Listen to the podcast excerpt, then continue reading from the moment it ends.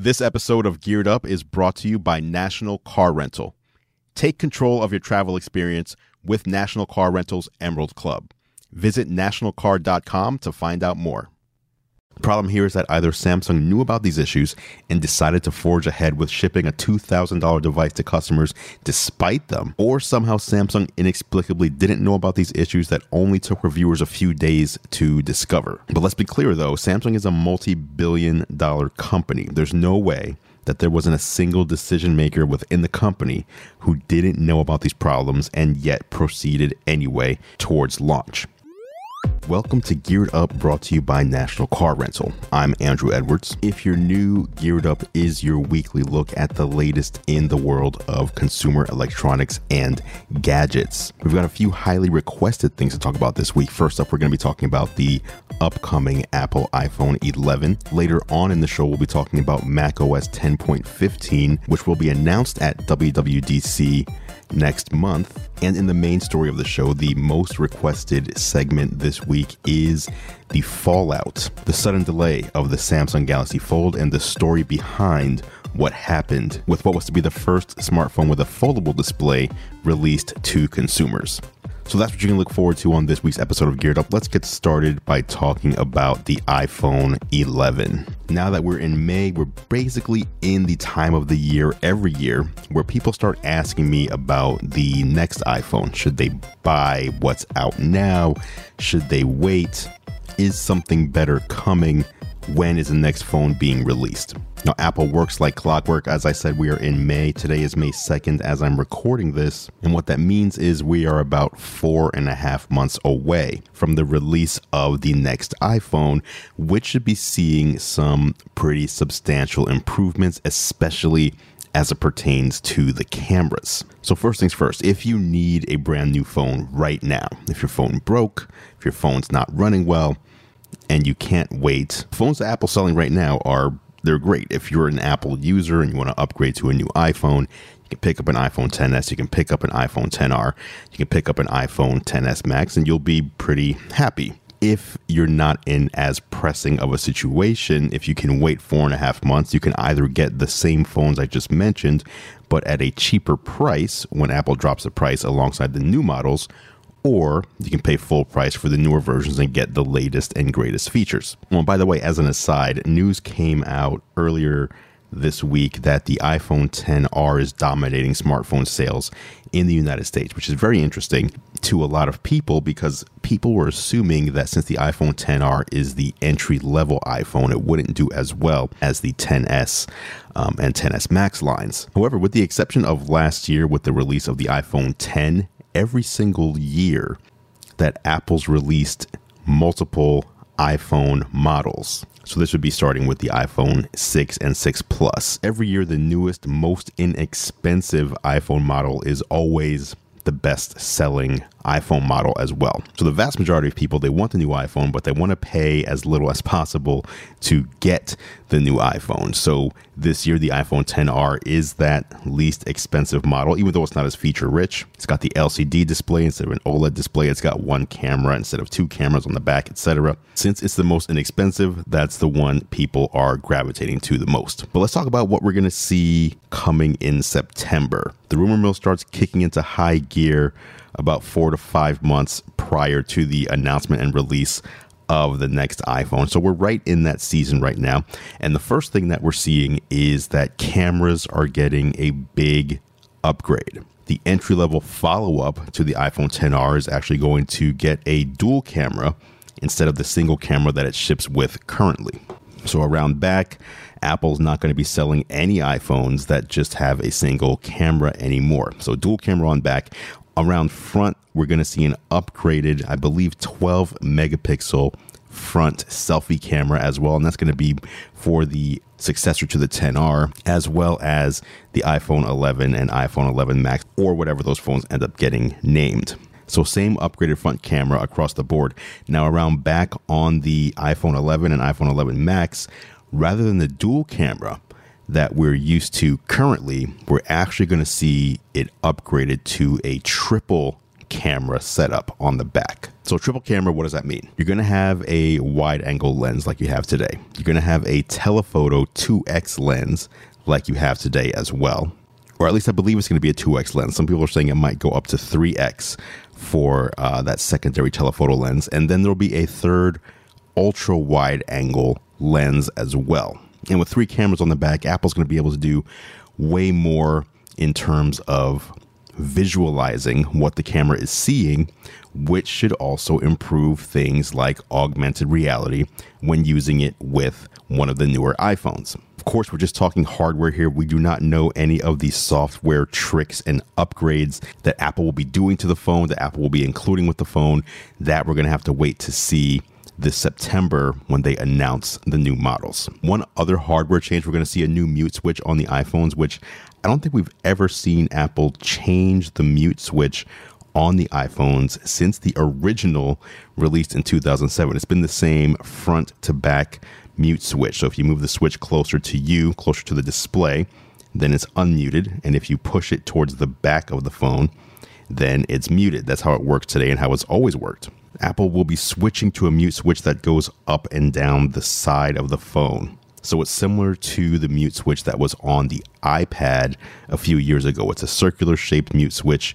Push it up towards the top of the phone and you're unmuted, push it down, and it mutes itself. I'm not sure why they're making that change, but they are making that visual change to the mute switch. Another question I've been getting about this year's iPhones is will it have 5G or will it be a 5G version? And the answer to that is no. Apple will not be releasing a 5G iPhone in 2019. You may have seen the settlement that Apple reached with Qualcomm a couple of weeks ago, which is going to allow Apple to tap into Qualcomm's knowledge as it pertains to 5G modems. Apple's been partnering with Intel over the past couple of years and Intel's been having trouble building a 5G modem that Apple could use. Apple doesn't want to fall behind in the race to 5G. We're already seeing some companies put out 5G phones here in 2019, but it's not going to be ubiquitous until next year. Apple needs a partner that can give them a 5G modem, and it seems Qualcomm is the only one that can do that. So Apple had to settle. In fact, in Qualcomm's earnings, they reported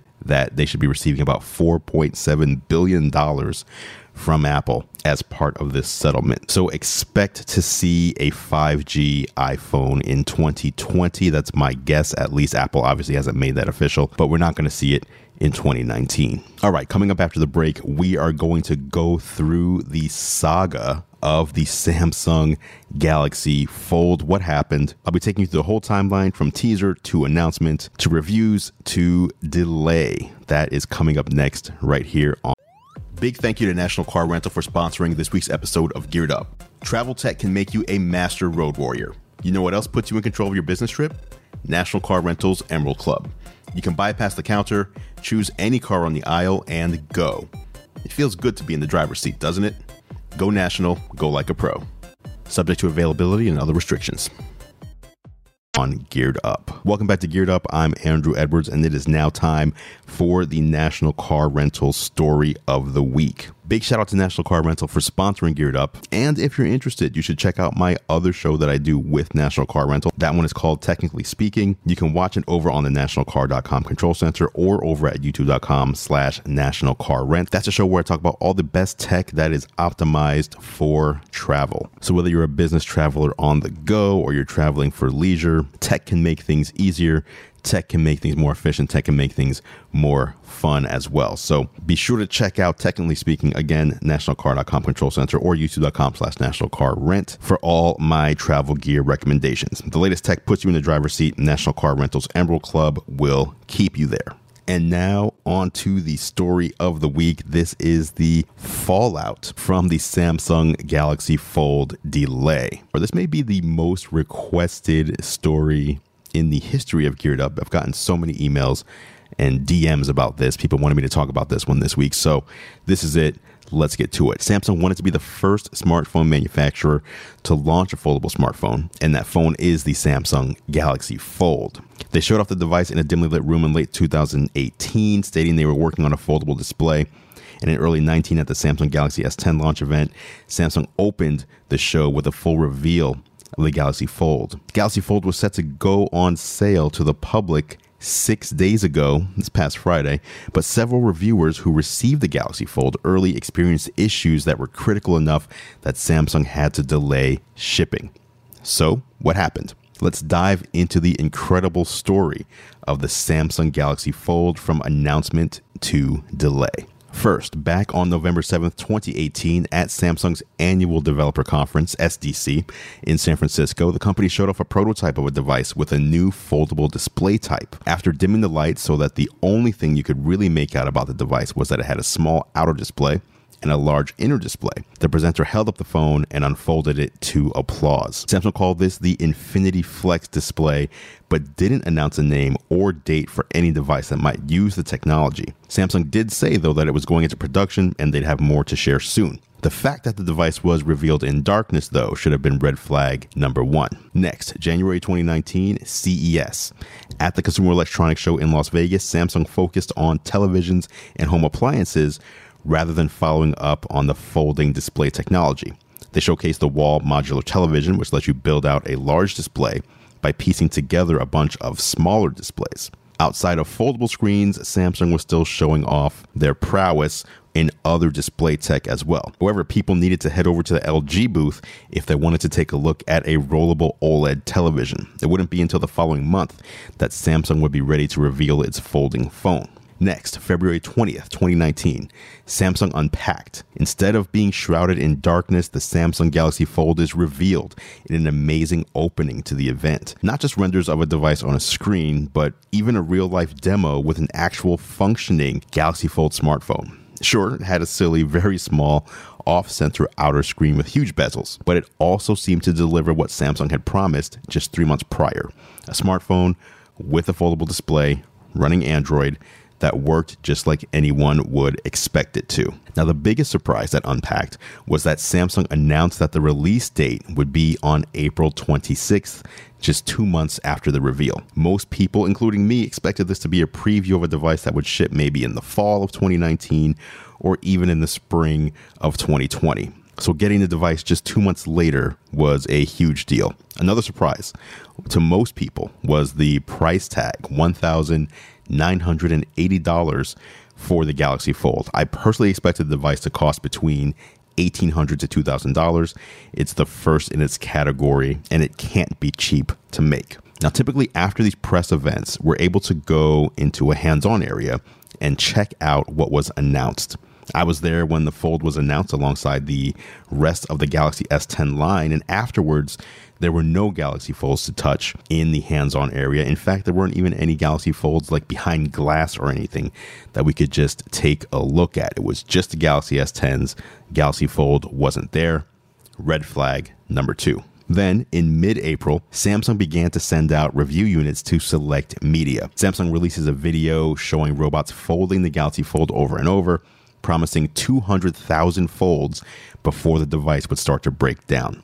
Initial impressions from reviewers are positive, with most praising the new form factor and how nice it is to have something akin to a small tablet in their pocket at all times, having the screen real estate to run up to three apps at once. Then, a few days later, things started to take a turn for the worst. Of the small number of review units out there, at least four of them failed almost immediately. Mark Gurman of Bloomberg reported that his screen was completely broken after two days and then determined that it was because he removed what appeared to be a plastic screen protector from the display. YouTube creator MKBHD said the same thing, and his review unit also broke due to him removing that same layer. It should be noted, though, that this protective layer looks like a piece of trash when you remove it, and that Samsung actually ships removable screen protectors on its other devices. If you buy a Samsung Galaxy S10 today and take it out of the box, it will have a removable screen protector on it. So it's not far fetched to open up a new Samsung product like a Galaxy Fold, see that it seems to have a screen protector on it, and want to remove that screen protector. Now, CNBC's Stephen Kovach tweeted a video of his Galaxy Fold review unit with flickering display and an unusable left half of the screen.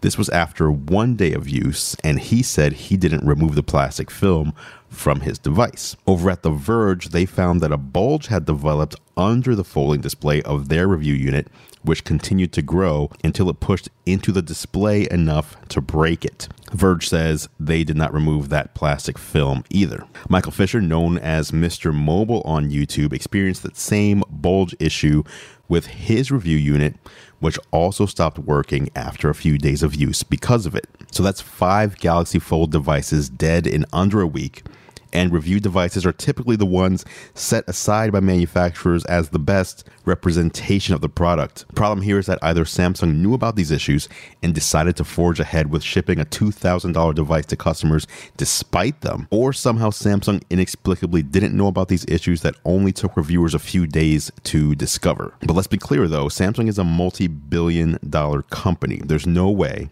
that there wasn't a single decision maker within the company who didn't know about these problems and yet proceeded anyway towards launch. Now, Samsung made a statement on these dead devices released on April 17th, where they said a limited number of early Galaxy Fold samples were provided to media for review. We have received a few reports regarding the main display on the samples provided. We will thoroughly inspect these units in person to determine the cause of the matter. Separately, a few reviewers reported removing the top layer of the display causing damage to the screen. The main display on the Galaxy Fold features a top protective layer, which is part of the display structure designed to protect the screen from unintended scratches. Removing the protective layer or adding adhesives to the main display may cause damage. We will ensure this information is clearly delivered to our customers. And with that statement, Samsung still planned to ship the Galaxy Fold on April 26th, but then five days later, they delayed the release indefinitely, saying initial findings from the inspection of reported issues on the display showed that they could be associated with impact on the top and bottom exposed areas of the hinge. There was also an instance where substances found inside the device affected the display performance. Samsung then said they will take measures to strengthen the display protection which to me sounds like it's going to be re engineered either in the display area or the hinge or both. Anyone who pre ordered the device will maintain their place in line, and Samsung says it should have an update on a new release date in the coming weeks. Timing of the new launch should be interesting though, since Samsung has the Galaxy S10 5G launching May 16th, just about two weeks away. And they also have the Note 10 launch coming in a few months as well. So they have to find an area to fit in the Galaxy Fold where it won't be competing with these other launches. Hopefully, that gave you a clearer understanding of what went down with the Samsung Galaxy Fold. Any questions, of course, send them to me over on Twitter at Andrew Edwards, and we can talk more about this. Coming up after the break, we're going to talk about the upcoming rumors for Mac OS 10.15, the next version of Apple's desktop operating system, which will be revealed this June at WWDC. It's coming up next on Geared Up. Welcome back to Geared Up. I'm Andrew Edwards. Let's jump. Hey, Road Warriors, the latest tech puts me in the driver's seat every time I travel. Control your travel experience with National Car Rentals Emerald Club. Bypass the counter and choose any car on the aisle so you have more time to use your smartphone to tune in to the Geared Up podcast. Go national, go like a pro subject to availability and other restrictions. In and start talking about the rumors that we're hearing about Mac OS 10.15. That is the next version of Mac OS after Mojave. Apple's going to reveal it at WWDC, but Guilherme Rambo over at 9to5Mac has been on fire with the leaks, with the reporting, and the findings in what we should be seeing with both Mac OS 10.15 as well as iOS 13. Now, the big one for Mac OS 10.15, and this is something Apple actually mentioned last year, is that UIKit apps are coming to the Mac. Or put another way, iOS apps are coming to the Mac in a big way this year. Last year, Apple released the Home app, voice recording app, the News app, and the Stocks app. And these are apps that they took from iOS and ported over to the Mac. So these four apps are available on Mojave right now, if you're running it, you can open these up. And what you're basically looking at is iOS apps. This year, we should see more iOS apps from Apple, but also developers will be able to take their iOS apps from the iPad and have them run on the Mac itself. So we're talking about multiple windows. We're talking about split view apps that are resizable, like you can do on the iPad. And this should be very interesting to see. And this should actually be very interesting because there are way more apps for iOS than there are for the Mac. And so all of a sudden we're going to see a an influx of available apps to Mac users that weren't there previously almost overnight. Basically, developers just have to take their app, kind of repackage it. Apparently, there's not much work to be done to get it working on the Mac and then just ship it for the Mac, and users will be able to run them. That's the first big thing there. Secondly, we're going to see other iOS features come to the Mac as well. One of them is going to be the Find My Stuff app. So on the iPhone, you have the Find My iPhone app, which lets you find your iPhone, lets you find your Macs, lets you find your AirPods if you lose them. That same app should be coming to the Mac as well. And Apple is also rumored to be dropping a Tile competitor. If you haven't heard of Tile, it's basically a company that makes these little tiles that you can put in a wallet or put on your keychain and throw it into your luggage. And the Tile app will then track that physical tile wherever it goes over GPS. So if you lose your wallet, if you lose your keys, if you lose your luggage, you open up the app and you can see where these things are. Apple is said to be coming up with something similar, a physical piece of tech that you can then track in the Find My iPhone app. iMessage, iMessage parity should be coming to the Mac. I don't know if they're going to be upgrading the current iMessage app that's on the Mac or if they'll be replacing it with the iOS version but we're going to see things like special effects and maybe even the iMessage apps, fireworks, things like that that you can do in iMessage on the iPhone, but that you can't currently do with iMessage on the Mac. That should be changing. The Shortcuts app is also coming to the Mac. Now, this may only work with iOS apps. We're not sure. I'm hoping it works with both iOS and Mac apps. But this will let Siri do better things with your apps, to control apps, to control scenes, to control multi step shortcuts. We should see improvements to things like media playback, search, event ticketing, flights, message attachments and more just from shortcuts from Mac. We should also be seeing screen time for Mac. Screen time is available on the iPhone and iPad, which shows you what you're doing. What have you been doing on your phone and how long have you been doing it? Now the rumor is you'll be able to see the same information on your Mac. So what have you been doing on your Mac? Which apps have you been using? How long have you been using each app? What are your kids up to on their Macs? You should be able to see all that information with the next version of Mac OS. Apple Arcade is coming this fall. We talked about that one a couple of weeks ago. It's Apple's exclusive new gaming service. You pay for the service, you get access to 100 exclusive games that you won't find anywhere else. And those games will work on your iPhone, they'll work on your iPad, they'll work on your Mac, they'll work on your Apple TV. So, as part of the next upgrade to the Mac, it will support that Apple Arcade service. Next up, family sharing.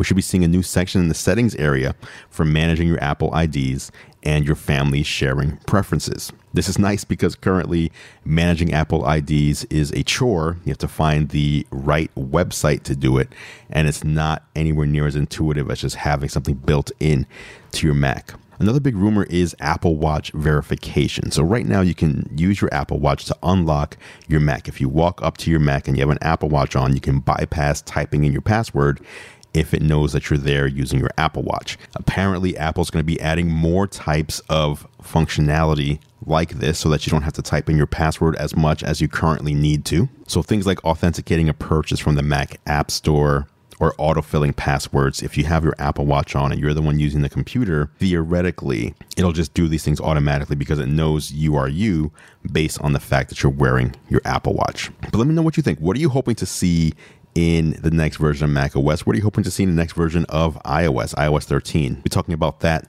next week, as well as the news coming out of Google I/O. All of Google's new announcements should be dropping next week, and we'll be going over all those on next week's episode of Geared Up. Hey, if you're not subscribed and you like what you hear, just search for Geared Up, two words, not one, in your favorite podcast app.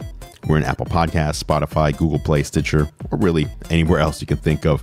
My favorite podcast app is Overcast for the iPhone, and they just launched something called clip sharing. So if you're listening to a podcast and you want to share a clip, it'll let you share up to one minute of a clip to your favorite social media sites, and it'll play that clip right there without someone having to be a subscriber to the show so you can share your favorite moments from your favorite podcasts. Of course, I want to hear from you. You can follow me over at youtube.com slash gear live or twitter.com slash Andrew Edwards or over on Instagram at Andrew. Send me messages. Let me know what you think of the show. Let me know what you want to hear on the show Any feedback you leave me, of course, I'll read it and get back to you. If you like what I do here, consider leaving a rating and review.